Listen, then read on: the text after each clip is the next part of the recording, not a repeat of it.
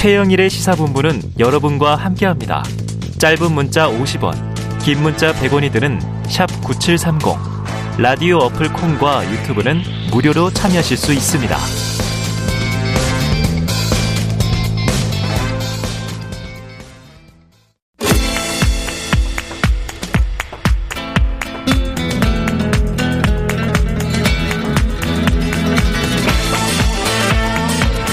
네, 정치권의 허심탄회한 속내를 들여다보는 시간이 왔습니다. 바로 박사하고 시즌 2 더불어민주당 전 상금 부대변인 현근택 변호사 나오셨고요. 어서 오십시오. 네, 안녕하세요. 현근택입니다. 예, 자 윤석열 인수위 청년소통 TF 단장 장희찬 평론가 함께합니다. 어서 오십시오. 안녕하세요, 장희찬입니다. 네, 어, 되게 바쁘실 것 같은데 왜 이렇게 얼굴색이 좋아요? 아 그래요? 네. 아, 새로운 정부를 향한 기대감으로 아. 네, 얼굴색이 나날이 하루하루 좋아질 다가오고 있습니다. 네. 청와대가 개방되면 얼마나 좋을까 그 생각하면 얼굴색이 좋아지는 거죠. 5월 10일 자정을 기원하면서 장혜찬 평론가의 이제 표정이 얼굴빛이 낯빛이 좋습니다. 네, 앞으로 올라오는 소리가 들리네요. 네.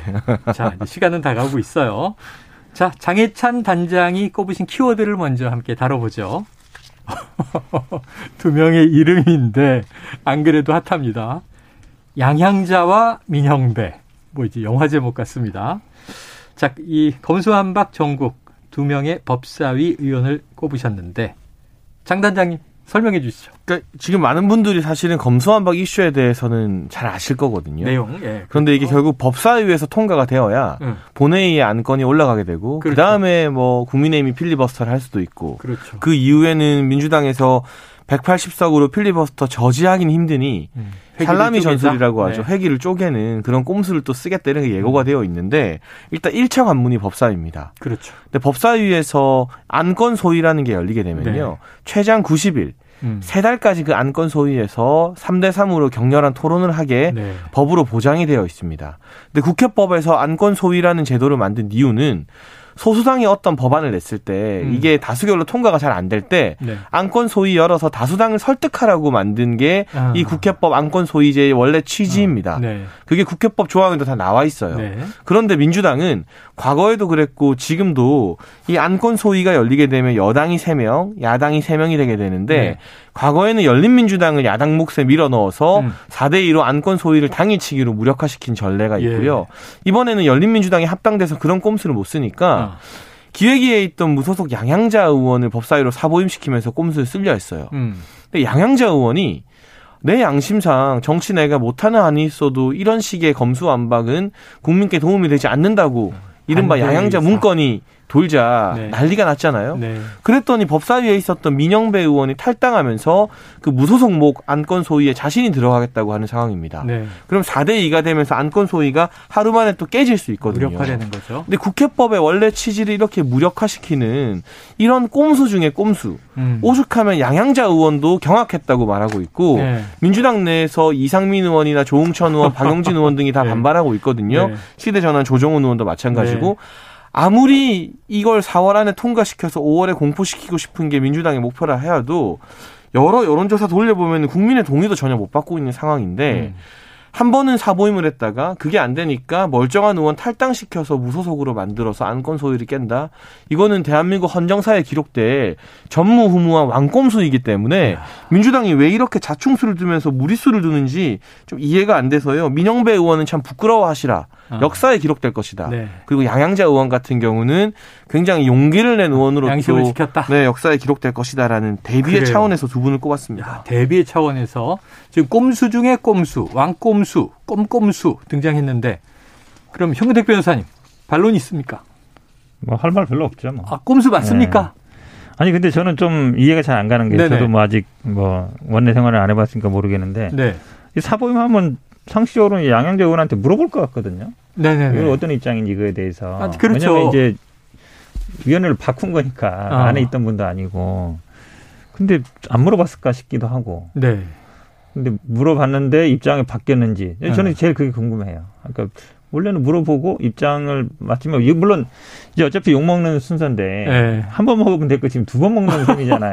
그렇죠. 어차피 뭐 맞습니다. 지금 말씀하신 것처럼 뭐 꼼수. 아니냐라는 거를 할수 음. 있는데 그래서 약간 우리 지금 이제 당내가 지금 뭐 공천 아까 지금 앞에 송 대표님 나왔습니다만 이것 때문에 시끄러워서 파악이 안 된 건지 그래서 저는 좀 그 부분이 좀 좀 미스라고 보고요. 예. 네. 그리고 사실은 뭐 어찌 보면 뭐 지금 말씀 다 맞는 얘기죠. 아. 지금 실제로 왜냐하면 이게 네. 뭐 안건 조정이라는 게 시키라고 있는 건데. 취지가 있는데. 네. 근데 또 이제 또 안건 조정한다고 조정이 잘 되지도 않아요. 그동안 음, 보면은 음. 그게 어찌 보면 이제 타협을 책을 찾아가라는 거거든요. 네. 근데 저는 그래서 박병석 의장이 중요하다고 보는데 예. 뭐 일단 뭐 검찰은 좀 적극적으로 나오고 있거든요. 아. 대안을 자꾸 제시하고 있어요. 네, 예를 맞아요. 들어서 예, 뭐 수사권 폐지하도록 뭐 예를 들어서 지휘권 남겨놓는다든지 네. 아니면 뭐, 뭐 미국처럼 대배심을 하자 여러 가지 안이 나오고 있거든요. 뭐 시민 그러니까 참여하자. 그렇죠. 아, 시민 참여라든지 나오고 뭐 있어서 특별법을 저는 차라리 만들자. 지금 국민의힘 쪽에서도 이게 결국은 큰 방향으로는 가는 게 맞아요. 네. 제가 보기에는. 그리고 대부분의 뭐 99.8% 정도 수사는 거의 검찰이 경찰이 하고 있거든요. 네네. 지금도 육대 범죄도 마찬가지고. 음. 그리고 본다 그러면 어, 아마 박병석 의장님이 역할을 하면 대화 타협의 여지도 있다 이렇게 부- 말씀드리는데 아무튼 예. 양양자 의원에서 다시 또 민영배인으로 한 거는 제가 봐도 좀 전략 미스 아닌가 전략. 미스다. 네. 자, 그래서 저희 일부에서도 뭐 이제 분석을 하면서 아니 양양자 의원이 무소속이지만 민주당 출신인데 이렇게 배치할 때는 의사를 명확히 확인했을 텐데 자 그런데 양양자 의원이 여러 가지 얘기를 이제 쏟아내고 있습니다.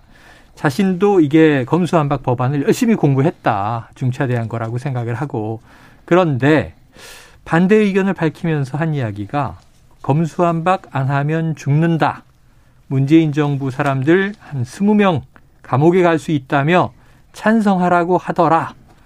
자, 이건 지금 외부에서 나온 게 아니라 사실상 뭐 무소속이긴 하지만 민주당 내부에서 나온 발언을 듣는 거예요. 이 장평론가님은 어떻게 이 얘기를 해석하세요? 그러니까 이게 좀 과잉된 피해 의식이라는 생각을 제가 계속 강하게 하거든요. 예, 예, 예. 예 를 들면 이제 윤석열 당선인이 검찰총장 출신이었기 때문에 대통령이 되면 취임하고 나면 검찰이 민주당을 대상으로 무리한 수사를 할 것이다. 음. 저도 오히려 반대라고 생각합니다. 아, 그러한 프레임 때문에라도 굉장히 신중하고 절제된 수사를 할 거라고 봐요. 네, 네. 그런데 한 가지 전제는 음, 우리가 뭐 정치 보복이나 검찰 공화국 프레임 때문에 음. 혐의가 뚜렷한데도 수사 안 하는 건 말이 안 되는 거죠. 아, 그건 그렇죠. 그럼 잘못한 그건 게 그렇죠. 있다면 수사를 네. 해야 됩니다만 아니, 그건 뭐 여야 뭐 네. 좌우를 막론하고 다만 정치와 관련된 대형 수사를 시작하기에는 현직 검찰이 느끼게 될 압박감이 상당할 것이다. 네네. 이거 만약에 했다가 기소가 안 되면 음. 또 기소했다가 판결에서 혐의를 입증하지 못하면 네네. 엄청난 역풍이 지금 검찰 향해서 쏟아질 것이거든요. 어. 그래서 오히려 민주당이 이렇게 과잉된 피해 의식을 느낄 필요 없이 어, 이 정부 들어서 어, 검찰 수사 더 절제될 것이라는 예상을 저는 하고요. 어. 그리고 또 한 가지 일단은 이 6대 중대 범죄 수사로 네. 현재 검찰의 수사권이 제약된 지 1년 정도가 지났습니다. 네. 현장에서 많은 혼란이 있다는 말씀도 계속 드리고 있는데 윤석열 당선인이나 인수위 측에서요. 음. 문재인 정부에서 합의했던 검경 수사권 조정을 뒤로 되돌리겠다는 이야기는 그 누구도 하고 있지 않아요. 네. 그러니까 이미 굉장한 방식으로 검찰의 권한을 좀 약화시키는 검경 수사권 조정이 통과가 되었고 이루어졌는데. 네, 그 당시 이제 민정수석이 조국 전 장관이었죠. 이 제도를 우리가 뒤돌리겠다고 단 한 번도 언급한 적이 없고 네. 설령 섣부르게 이 제도를 만지게 되면 또 국민들이 가만히 있겠습니까? 음. 일단 했던 거 그대로 봐라 놓고 좀 지켜보자라고 하실 텐데 네. 왜 이렇게 자꾸 극단적인 상황을 가정해서 지금이 아니면 4월에 이걸 통과시키지 않으면 뭔가 큰 사단이 날 것처럼 하시는지 이런 무리수나 이런 내부의 발언 때문에 오히려 국민들은 어떤 생각을 하게 될까요? 음. 아, 민주당에서 진짜 검찰 수사받으면 안 돼. 나쁜 짓을 한 건 아닌가? 처음에는 그런 생각 안 하시다가도 어. 점점 그렇게 의심할 가능성이 더 커지는 자충수인 것 어. 같거든요. 재발절이나 뭐 이제 이런 건데 예, 말씀하신 대로 제가 말씀드리면요. 아. 사실은 자꾸 그렇게 말씀하세요. 뭐 과잉된 잘못한 거 피해의식이다. 찔리는 게 아니냐 얘기하는데 네네네. 수사라는 거는요. 잘못한 사람 처벌하는 것도 중요하지만 형평성, 동일한 기준 이 네. 굉장히 중요합니다. 네네. 우리가 항상 얘기하는 거예요. 아니 그럼 조, 지금 어, 저, 정호영 후보자? 그렇죠. 나오는데 수사 안 하잖아요. 음. 물론 뭐 검찰의 수사권이 있냐 없냐 이 논쟁도 있겠지만, 그러니까 똑같은 기준을 적용하라는 거예요. 근데 예를 들어서 한동훈 핸드폰, 예를 들어 당선인 부인의 주가 조작 문제라든지 이거는 수사 안 하잖아요. 음. 그러니까 그런 걸 얘기하는 거예요. 그런 걸 검찰이 그럼 수사권을 갖고 있으면 제대로 했느냐. 검찰이 항상 보면요. 끝나가는 죽은 정권에 대해서 굉장히 가혹한데 살아있는 정권에 대해서는 굉장히 수사를 안 해요. 어, 윤석열 음. 후보는 오히려 반대로 했다고 말씀하실지 모르겠지만 살아있는 지금 어 그렇죠. 지금 권력에 대해서. 검찰 지금 김원수 검찰총장도 제가 보기에는 어, 지금 수사를 제대로 했으면 이런 평가 받겠습니까? 그게 음. 아니에요. 그러니까 자꾸 뭐 찔리니까 그런다 이렇게 말씀하지 마시고 동일한 잣대를 가져대라. 그런 말씀드리고요. 그 다음에 사실은 얘기했죠. 윤석열 당선인도 수사지휘권 폐지하고 어찌 보면 이제 예산 편성권도 주겠다. 공수처도 좀 재검토해 보겠다. 한마디로 음. 얘기하면 이게 되돌 지금 검경 수사권 조정은요. 경찰이라는 어찌 보면 수- 인원도 많고 이미 이제 자리를 잡아가고 있기 때문에 이건 쉽지 않아요. 건드는 음. 거는. 그런데 사실은 어찌 보면 이 검경 수- 수사권 조정뿐만 아니라 공수처라든지 이런 것들도 다 이제 에, 그 검찰 개혁의 하나인데 검찰이요. 어, 권한이 막강한 거는 대한민국 국민 모두 다 압니다. 네. 그러니까 좀 힘을 내려놓을 때가 됐다. 이렇게 말씀드립니다. 알겠습니다. 근데 저는 잣대가 다르지 않다고 생각합니다. 아, 네, 잣대 다르지 않다. 수사 2년 동안 이성윤 서울중앙지검장 그 다음에 이정수 중앙지검장들이 잡고 탈탈 털었는데 어. 기소할 만한 건덕지가 안 나와서 못한 거죠. 수사를 안 한 게 아니라 음. 한동훈 법무부 장관도 마찬가지입니다. 12번이나 무혐의 종결해야 된다고 보고를 올렸는데 뭉개고 뭉개다가 마지못해서 무혐의를. 더 이상 나오는 게 없으니까 무혐의가 나오는 것이고요. 네. 그 과정에서 오히려 한동훈 장관 후보자는 피해를 입었죠. 네. 기소도 되지 않았는데 좌천되지 않았습니까? 알겠습니다. 독재 폭행으로 기소된 검사는 승진하는 말도 안 되는 상황 네. 속에서 그리고 정호영 후보자에 대해서 뭐 뒤에도 이야기하겠지만 음. 검찰이 수사하고 싶어도 수사권 조정 때문에 우선은 경찰이 수사를 해야만 아, 되는 상황인 것이고 경찰이 해야 한다. 이게 20일에 그러니까 어저께 시민단체를 통해서 고발장이 최초로 접수가 됐어요. 네. 그러니까 보통은 고발장이 접수되고 혐의들을 확인한 다음에 수사 개시하는 것이기 때문에 음. 저는 고발장 접수받은 경찰이 어떠한 정치적 외압도 받지 않고 당연히 외압을 행사하지도 않겠지만 네. 똑같은 잣대로 수사할 여지가 있다면 어. 수사하는 것에 대해서 그 누구도 이의를 제기하지 않을 거라고 네. 봅니다. 제가 그렇게 알겠습니다. 말씀드리잖아요. 그러니까 네. 한동훈 검사장이 찔리지 않으면 그냥 비번 까란 말이에요. 아, 그럼 이재명 딴 얘기 하는 상임 거예요. 고문도 아니, 그 얘기를 2018년에 돌리지 왜 마시고 안 했어요? 그러니까 지금 무혐의 받았기 때문에 그 네. 이재명 얘기를 그까지 확장할 필요 없는 것이고요. 주가 조정 얘기는 우리가 그렇게 많이 얘기했습니다만 네. 당연히 소환 조사는 해야죠. 그럼 소환도 안 한다는 얘기잖아요. 아, 탈탈 털었다고 하기엔 소환도 안 하지 않았느냐 이런 반론이세요. 근데 그 자. 소환을 안 한 주체가 네. 이성윤, 이정수였습니다. 지금 검찰이 하는 네. 것부터 어쩌죠. 누가 임명했냐 상관없이 그냥 검찰은 검찰이에요. 검찰은 검찰 검찰이다. 누구 누구의 뭐 측의 사람이 중요한 게 아니다. 자, 두 분 날카롭습니다. 일단 시간 관계상 두 분의 키워드를 공정한 시간으로 다루기 위해서 다음 이슈로 넘어가 보겠는데 오늘 공교롭습니다. 현근택 변호사께서 뽑으신 주제도 인물이에요. 정호영과 가려진 사람들. 자, 앞에는 양향자와 민영배였고요. 자, 그럼 현 변호사님께서 이게 정호영 보건복지부 장관 후보자죠. 고립되는 40년 직이다 이런 표현도 하셨는데 무슨 뜻이에요? 그러니까 정호용 지금 후보자를 보고 이제 어쨌든 당선인 측이나 아니면 국민의힘에서 얘기하는 거 보면 약간 이제 온도는 바뀐 것 같잖아요. 40년 직이라고 하는데 그뭐 40년이 아니라는 얘기도 하고 네. 40년 동안 쭉 알았다는 건 잘 모르겠어요. 어쨌든 대학 다닐 어. 때부터 알긴 알았다는 거예요. 친구의 친구라는 네. 거니까. 그다음에 처음에는 뭐 법적으로 문제 없다 이랬는데 뭐 국민의 눈높이도 안 맞는 것 같고 뭐 윤리 도덕적인 것도 중요하고 얘기하고 있거든요. 네. 근데 굉장히 사실은 이제 뭐 민감한 문제죠. 대입 거나 그 뭐 조국 장관이 아들 딸을 그 서울대 로스쿨에 편입시킨 게 아니거든요. 근데 이건 그런 셈이잖아요. 본인이 다니는 어. 아빠 대학에서. 그렇죠 부원장 어쨌든. 원장 하면서 어, 둘 다 편입했는데 한 분은 처음 되고 두 번째 아들은 나중에 이제 지역 균형으로 됐단 말이죠. 네. 근데 그분은 또 보통 이분이 아드님이 삼수를 하셨는데 보통 삼수하면 음. 보통 1, 2학년 정도 다니다가 이제 군대 갔다 와서 이렇게 하거든요. 네. 근데 군대도 결국은 현역이다가 나중에 이제. 사회복무를 했잖아요. 음. 근데 뭐 이분은 아마 뭐 지금 이제 재검을 받다, 받겠다 그러시는데 7년 지났어요. 음. 2015년 일이거든요. 지금 재범 받는 건 의미가 없어요. 음. 당시에 정확한 진단이었느냐. 음. 그러니까 현역에서 사회복무 2급에서 사고로 바뀌었는데 그게 정당하냐 아니냐. 그게 네. 중요한 거거든요. 네. 그러니까 그걸 물론 이제 뭐 예를 들어서 개인 정보다 이럴 수 있는데 이분 아드님 이름 나왔고 병명 나온 거죠. 그러면 그 MRI의 CT가 정확하냐 안 하냐. 그것만 보면 데이터. 되는 거. 그럼요. 그거를 전문가한테 맡기면 됩니다. 제3의 네. 기관에. 네. 지분 이분은 아마 본인이 들고 와서 어디 의료관에 맡기는 건 의미가 없어요. 네. 네. 그렇지 않아도 하고 있다는 건데. 그렇죠. 왜냐하면 그 당시 진단도 경북대에서 받았기 때문에 문제가 되는 거예요. 예를 들어서 서울대 가서 받았다. 음. 그럼 누가 뭐 부정의 소지가 있겠냐 이런 생각은 많이 안 할 거잖아요. 네. 하필이면 자기가 다니는 대학 병원에서 병원장 하던 분이 거기서 음. 받았기 때문에 사람들이 네. 의문을 갖는 거지 않겠습니까? 그래서 저는 알겠습니다. 오히려 그, 그 당시에 그 진료 기록과 MRI와 CT를 공개해라. 그 네. 대국민 공개가 안 되면 뭐 국회의원이라든지 아니면 전문가들한테 제3자에 맡겨서 검증하는 게 맞다. 이렇게 보고 자, 있습니다. 얘기를 해 주셨는데 뭐 여러 가지가 있습니다. 오늘 또 새로 나오는 얘기들도 있고요. 그래서 이제 정 후보자에 대한 윤 당선인 측의 온도가 좀 달라지는 거 아니냐. 40년직이 아니다. 배현진 대변인이 요 얘기를 했을 때 거리두기가 시작되는 게 아니냐. 근데 문제는 이제 지방선거를 앞두고 국민의힘 내부에서도 좀 공개적인 사퇴 요구가 나오고 있어요. 자, 장 단장님은 어떤 입- 입장이십니까?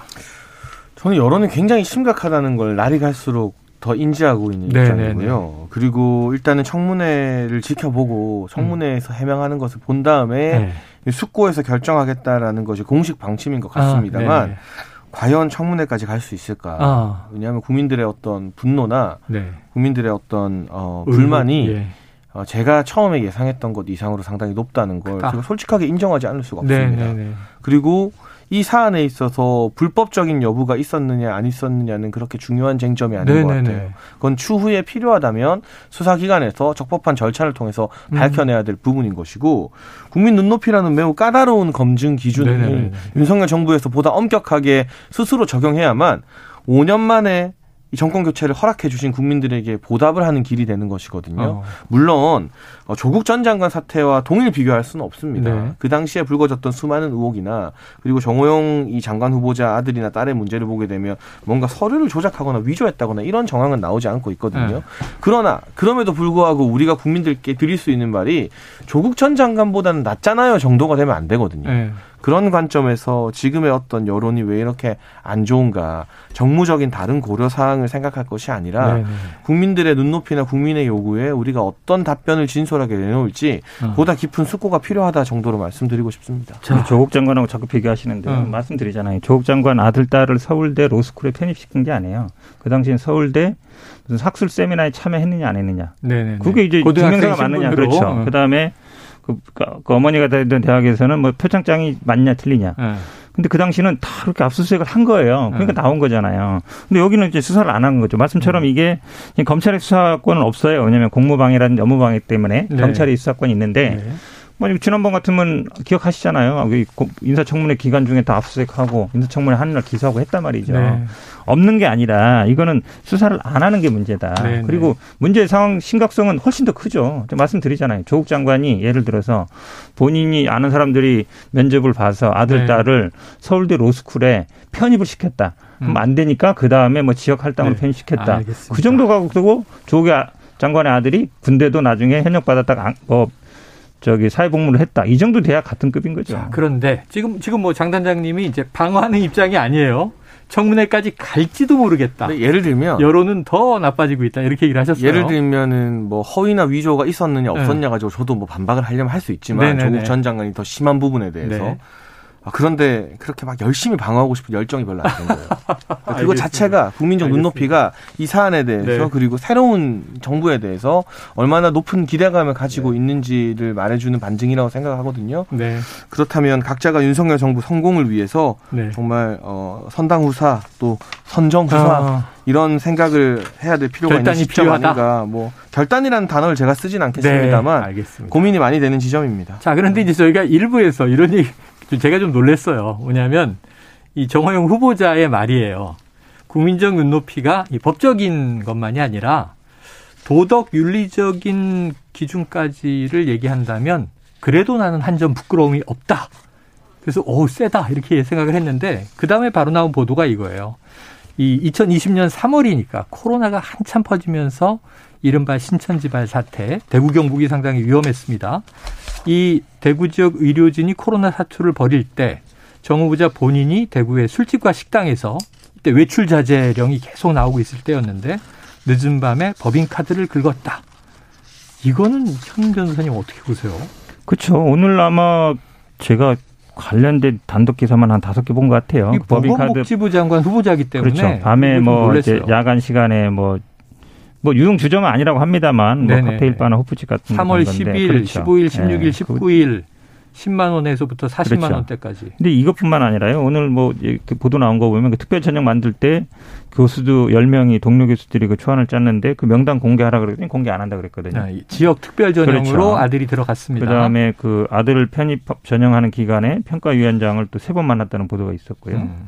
그 아들 논문 지도 교수는 경북대 사업과 또 84억짜리 사업을 같이 했던 그러니까 아들이 그 전자공학과 다녔잖아요. 네. 그러니까 서울대 병원, 자 서울대 아니라 경북대 병원 사이에 그런 사업 파트너였다. 그래서 석박사들은 안 들어갔는데 학사인 그 후- 아들이 공동조자로 들어갔다는 보도도 음. 있었고, 그죠? 그다음에 또그 논문에 대해서도 사실은 외국 논문을 거의 번역한 거 아니냐. 음.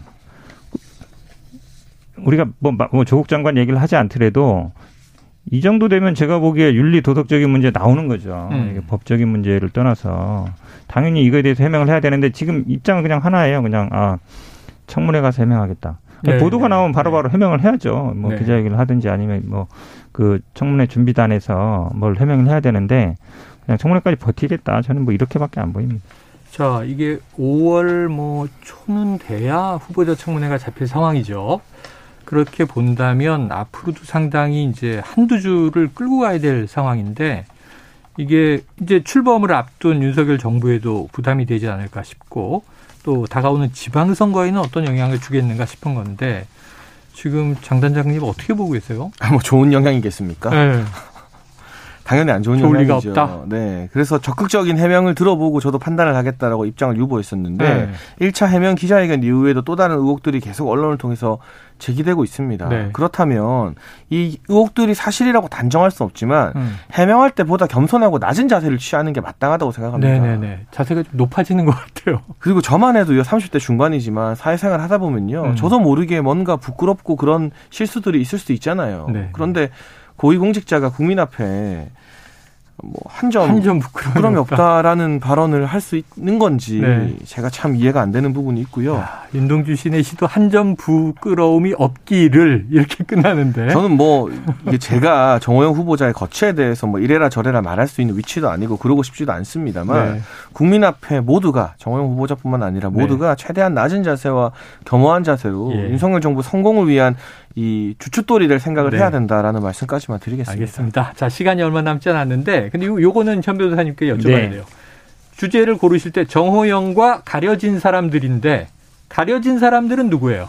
뭐 많죠 지금 뭐 김민철 교육부뿐만 아니라 이런 여러 네. 아, 분들이 다른 있는데. 후보자들? 그렇죠 다른 네. 후보자들인데 왜냐하면 너무 집중되다 보니까 네네, 다른 정호영 후보자에게. 많이 나오고 있는데 이제 어찌 보면 가려진다기보다는 아마 뭐 정호영 후보자가 오래 버티면 좀뭐 듣고 볼수 아, 있는 게 아닌가 청문회까지 버티다 보면, 그렇죠 그 전에 나올 의혹들이 많이 좀 가려지는 모든 거 뉴스가 아니냐. 지금 하루에도 지금 단독 거의 정호영 후보자 위주로 나오고 있거든요 물론 다른 분도 나오고 있는데 방패 역할을 하고 있다? 약간 그런 것도 있는 것 같아요. 어. 그러니까 저는 오히려 사실 이 정도 40년 직이라도 이라고 안 하고 뭐 윤리 도덕적 기준 안 맞다 눈높이 안 맞다 그러면 미안해서라도 네. 어, 40년 직위를 날 임명해 줬는데 아, 네. 부담 가는 거잖아요. 네. 원래 그냥 물러나 주는 게 맞아요. 아, 진짜 친구라면. 그렇죠. 어, 맞는데 버티는 게 왜 버티고 있을까? 네, 저는 네. 오히려 어, 방패막이 아닌가 이런 생각도 좀 들어요. 알겠습니다.